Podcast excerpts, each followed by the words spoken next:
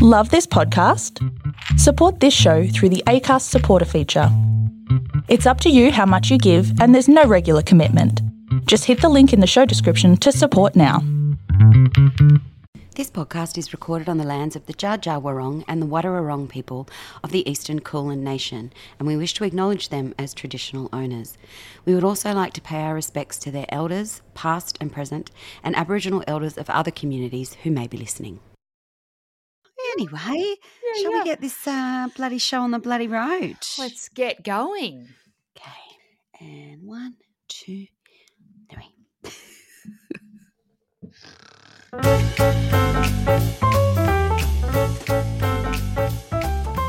Hello and welcome to Chicks Tree, the podcast that is rewriting the history books to include the women that were written out of them. I'm sitting across from a woman at the moment and her name's Phoebe. Hello, my lady. Hello, my lady. Hello, my love, my lady. My lady. Yes, this is the podcast about chicks in history, and this will be the last episode in this season. Oh, my God. It's been so much fun. We've had the best time. Oh, it's just been great. And we've done a great job. Congrats. Oh, thanks. And, 16 eps. Can you believe it? Yeah, 16 fabulous females. 15 been able to tell you about. Yeah. Who's been your favourite? I think the ones that I've done, Isabella Bird is up there with Isabella, one of my faves. Bird. Yeah. And that's just a good name too, isn't it? Isabella Bird. But they've all been fabulous. What about you? Who's your favourite? I think my most eye-opening, oh my God, why don't we know about this, was Kathleen Butler, who we did on the Sydney Harbour Bridge, just because I'd never heard that name before, and I was a Sydney sider for 40 something years, and I just had never heard that story, and it's just such a shame. But not now, because now I know and I can educate people. That's exactly right. Yeah, so I have a little correction to make. I mentioned a podcast, Forgotten History. Mm-hmm. It's supposed to be Forgotten Australia. Oh. So I just wanted to correct that in case people are trying to find that, because it's a really good Australian historical podcast. And I got the name wrong. So, oops. I'm only human. Only human. That's right. It. That's it. Yeah. Do you need to make any corrections? I don't know. Do I? That was very accusatory. Do you need to make any corrections? So there was this one time back in 1996 where Great. No, I did want to say, actually, this isn't a correction, you just jogged my memory about listening to podcasts. There's a podcast I listen to called Archive Fever by Claire Wright and Eves Rees, and they interview historians and archivists and authors and all sorts, and they interviewed Kate Grenville, who wrote about Elizabeth MacArthur. So I just thought if anyone was interested, it was a really interesting episode to hear about her work, but also talking about the works that she's done on Elizabeth MacArthur, seeing as she's been a chick. That. Yeah. Oh my gosh, that's also a favourite, Elizabeth MacArthur. That was amazing. I mean, that also that again, in Australia, an amazing Australian woman that has not been given the recognition she deserves. Oh, that's good. My neighbour's just started the whippersnipper. What a day to be whipper-nipping. I did plant my veggie patch on the weekend. What did you pop in there? Look, tell me. I've done lots of things. I've done peas and beans and eggplant and zucchini and tomatoes and spring onions, a beetroot. Look at you go. I know. And I spent most of the day in the garden planting, and then we had torrential rain straight after, and I was like, no, my little babies. Not the vegetables. And so, but they survived. They were all right. They had a really good drink. Yes. I have a veggie pod, which I love. Yeah, do. Yeah. So good. That's great. So good. So I've got you know, would you like our gardening tips? Just call us Costa. I've got broccoli and lettuce growing in there at the moment. Broccoli is one I should grow. Yes. Because I do love a broccoli. In 18th century England, the pineapple was a status symbol. Mm-hmm, mm-hmm. Can I just say, I've just recently gotten back into pineapple. Oh, I'll tell you about my pineapple issues once I finish telling you about this. Yeah. Mm-hmm. Right. Mm-hmm. So those who were rich enough to own a pineapple would often carry them around to signify their personal wealth and high-class status. Mm. It was also a time where everything from clothing to homewares was decorated with tropical fruit as a mark of social status. Is that so? I know. But just imagine. It's been a little pineapple. That's brilliant. I had a friend whose wedding theme was pineapples. Wow. Yeah, it was great. That's pigeonholing, isn't it? Really?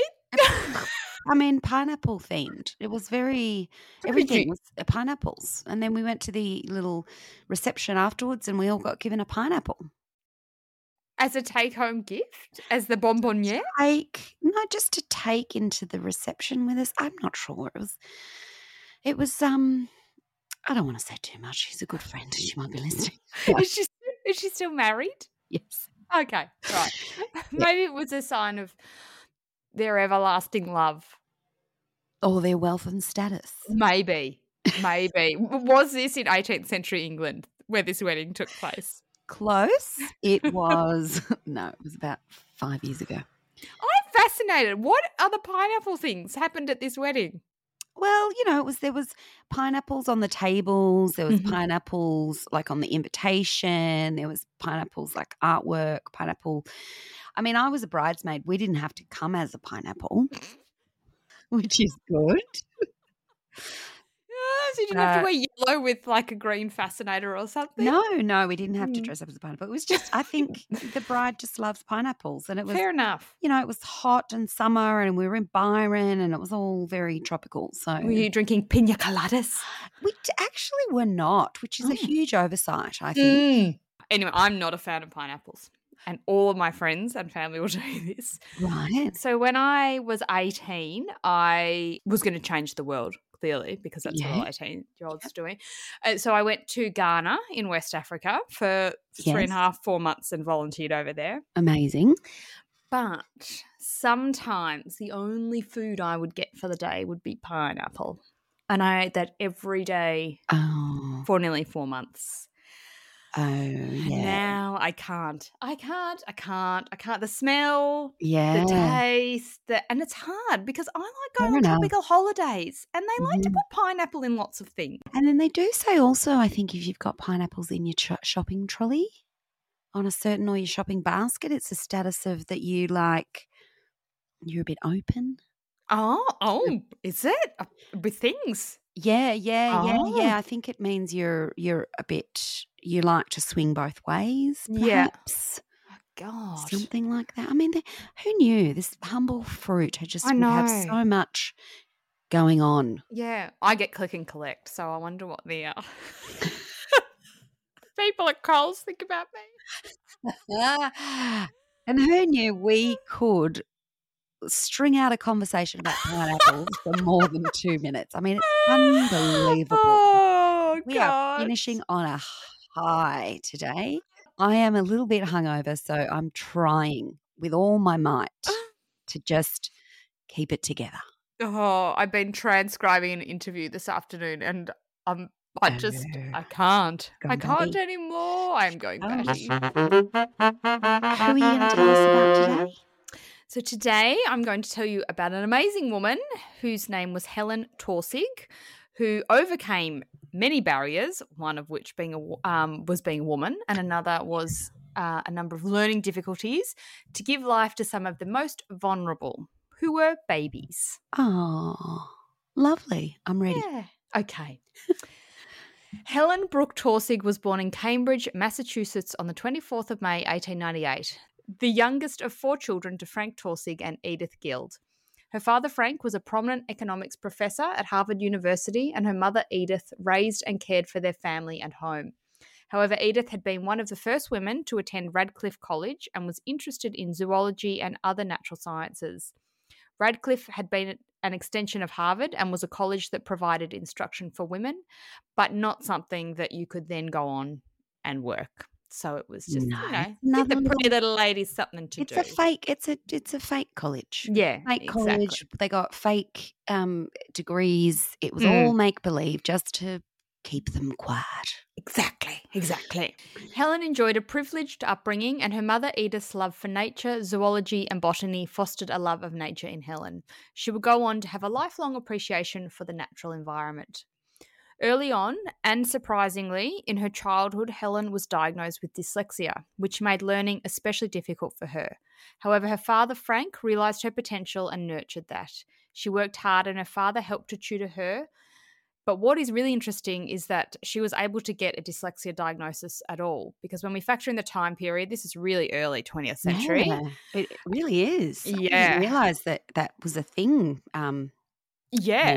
Like it's a struggle to get a diagnosis now for kids. Yeah, right. So for her to be diagnosed at that time was amazing, and also the fact how young she was, because usually they don't test for these things now for kids until they're sort of 10 plus, 14 plus even. Oh, okay. Mm-hmm. Yeah. So it was and still is something that often goes undiagnosed and was not well understood at the time, and there were no treatments readily available. There's no cure for dyslexia, and she would struggle with reading and writing for the rest of her life. Because of this dyslexia, her teachers treated her poorly. However, her father helped her to learn to read, write, spell, and learn her numbers. But reading really never came very easily to Helen. Sadly, when Helen was 11 years old, her mother died of tuberculosis, something she also contracted shortly thereafter, and then her years suffering TB affected her schoolwork further, as well as her dyslexia. Yeah. Mm. However, she did excel in school despite her learning difficulties and graduated from Cambridge School for Girls in 1917 and then enrolled at Radcliffe College, where her mother had attended. Good on her. 2 years, I know, good on her, getting her education. Yeah, good on her. 2 years later, she transferred to the University of California in Berkeley, where she thrived and earned her Bachelor of Arts. She graduated from the University of California in 1921 and then returned to Boston, where she hoped to study public health at Harvard. Although her dream was to study medicine, her father discouraged her and suggested that public health may be more appropriate, as it was more of a field for women than medicine. Mm. Yes. That's amazing though. Good on her. Like, even that she's considering studying medicine and she's done all of that with those learning difficulties. Absolutely. Incredible. She met with the dean of the university, who told her much the same as her father. However, she was welcome to take the prerequisite courses to complete the public health program, but she would never earn her degree. Why, you may ask? Why? Well, she was a woman, and women were simply not granted degrees from Harvard University. She was allowed to study histology on a non-credit basis and would have to sit in a remote corner of the hall during lectures and view slides in a separate room. God, see, that's just bullshit. When they'll be like, yeah, you can come and listen to the classes and do all the things that everyone else does, but you're not going to get a degree. Exactly. You're not going to give you a degree. Yep. God. So much to her father's dismay, she was still insistent on attending medical school. She took the pre-medical course at Harvard and Boston University. Oh, Jesus. And by this time, Boston University, unlike Harvard, was allowing women to attend and participate in laboratory courses. One of her lecturers noticed her talent and allowed her to help with his research on mammalian cardiac muscle contraction. She became the author of a paper published before she even attended medical school. Wow. She's got it going on. She's smart. Whilst at Boston University, she became interested in the heart, and her mentors urged her to apply to the Johns Hopkins University School of Medicine, which accepted both men and women.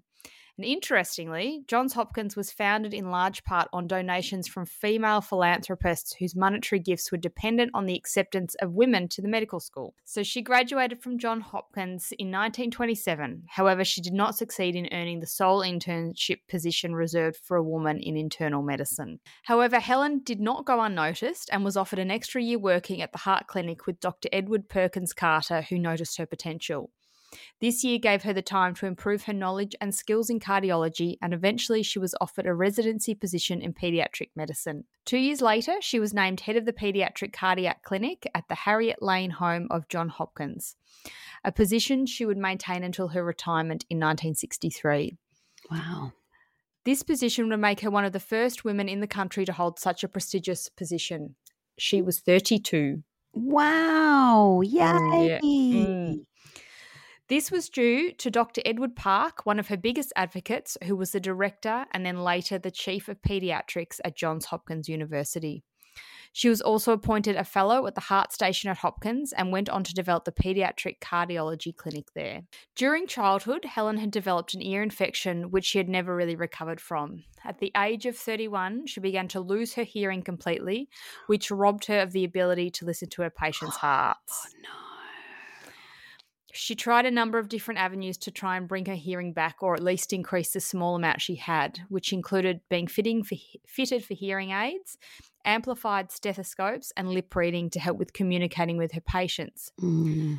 However, listening to a patient's body and their heart with a stethoscope was a huge part of her job, and there was no real alternative in the 1930s. Oh, what a shame. Helen eventually learned to listen with her hands by gently placing her fingers on a child's chest and feeling for palpitations in her patient's chest. Oh, my God. I know.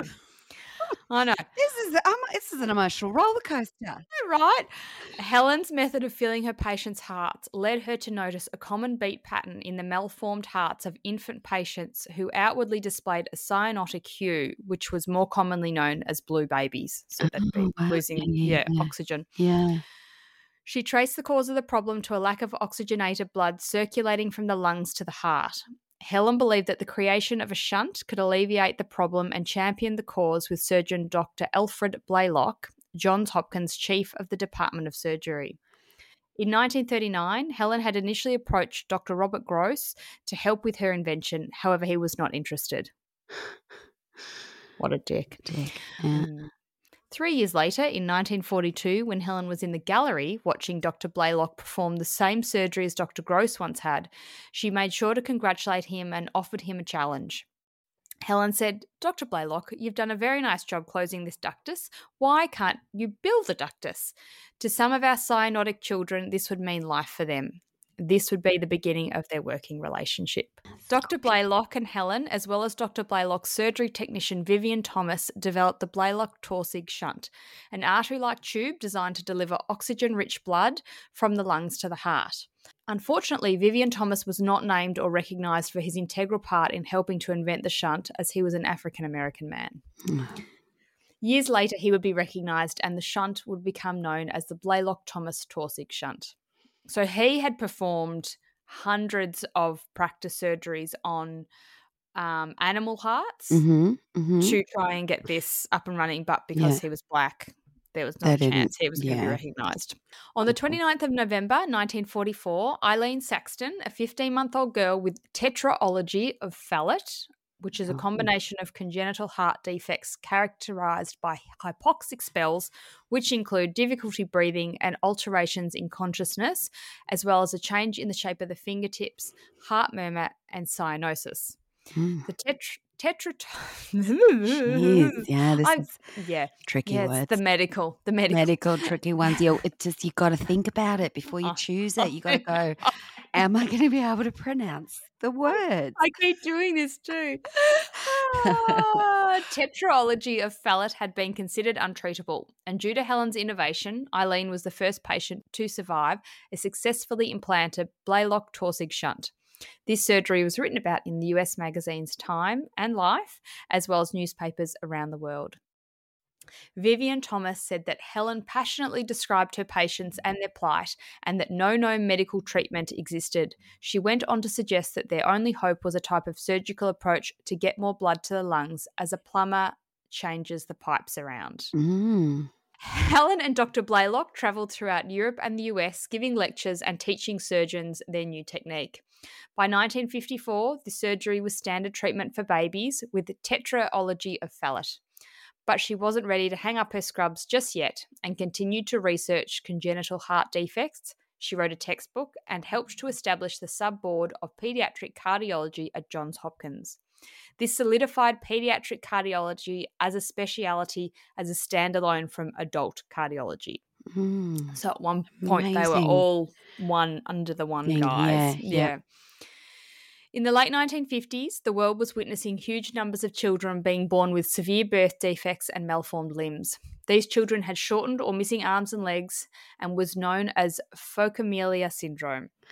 One of Helen's former colleagues told her about this, and she travelled to Germany to help research the underlying causes of these birth defects. Through her research, Helen established that these defects were caused using the drug thalidomide during pregnancy. Oh, dear. Yeah. In 1957, thalidomide was released as an over-the-counter medication and was being sold as a sedative, as well as a medication for anxiety, trouble sleeping, and was most often prescribed to combat morning sickness and nausea during pregnancy. Oh, shit. Yeah. And she made the connection. Mm. It was introduced without having been tested on pregnant women and was initially deemed to be safe for pregnancy. Oh. Yeah, so thalidomide had been used in 46 countries around the world, and eventually more than 10,000 babies were born with a range of severe deformities, of which only 40% of these babies survived, and thousands of women were suffering from miscarriages.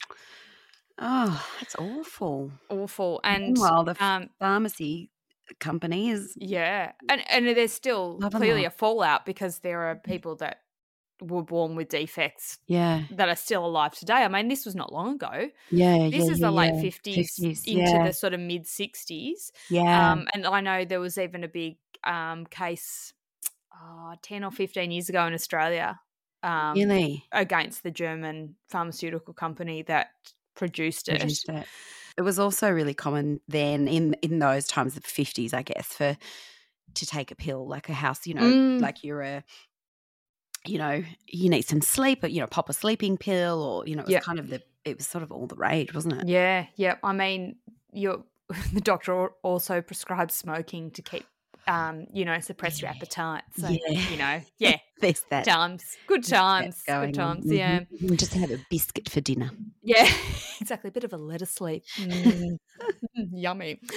When Helen returned to the US in 1962, she published her findings about the drug and testified before the American College of Physicians and Congress on the dangers of thalidomide.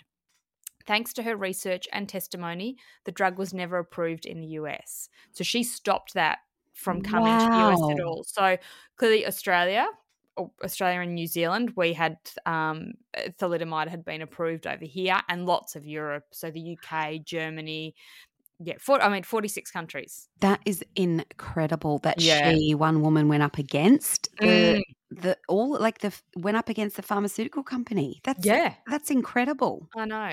Go Helen. Go Helen. Yes.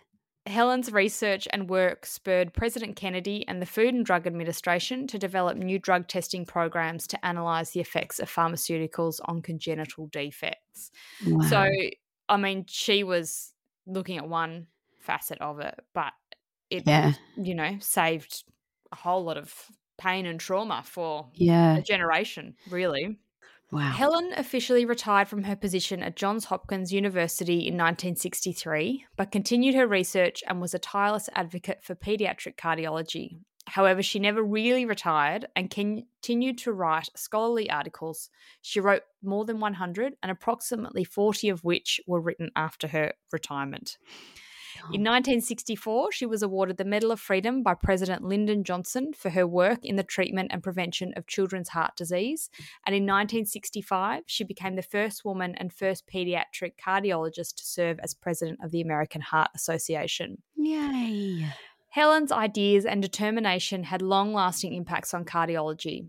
Doctors believed that initially, after the Blalock-Thomas-Taussig shunt had been fitted, that blue babies would maybe live to their 40s.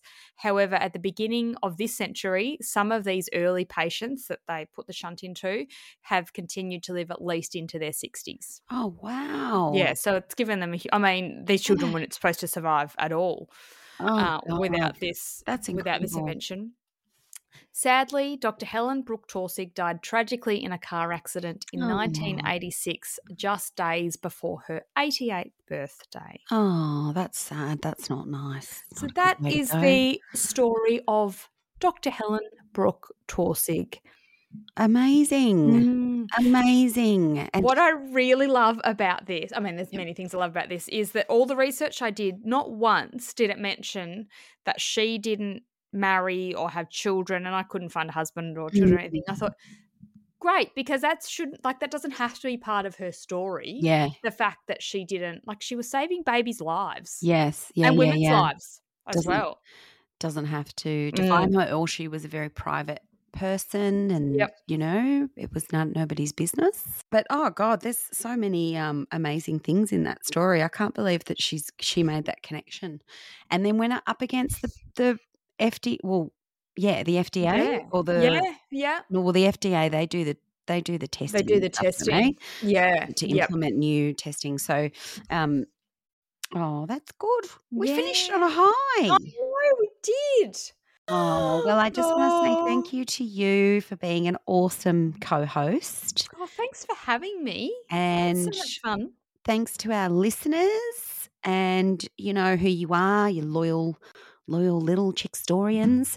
And, we hope everybody has a I can't believe we're talking about Christmas and New Year and it's November and where did this year go? But, we hope everyone has a really good break and we'll be back again next year. We will. After Can't I get rid of us that easily. Cannot, will not, won't stop, will not stop, won't stop. Mm-hmm. Can't stop, won't stop. Can't stop, won't stop. She's still drunk, people. I'm going on a big holiday. I'll be going to Europe for a month. Hunter's not happy about Hunter. That. No, he's not. Hunter's like, no, you are not going anywhere. What are you doing over Chrissy? I'm just hoping that there's some sun. I did want to go on a quick little tropical holiday, but flights are ridiculously expensive. They unless they drop down, that's not going to happen just yet. So thank you. Thanks for listening, and we will be back next year with some new chicks and some new stories and some new things to get angry / excited about. We'll be building them up for the next few months. And as always, if you've got any ideas, email them through to us, mychickstree@gmail.com. And, have a good rest of the year. And you can always go back and listen to some old eps or re-listen. Share away, rate, review and subscribe. Yeah. Catch us on the socials. And, we'll see you next year. See you later, Chickstorians. Bye. Bye.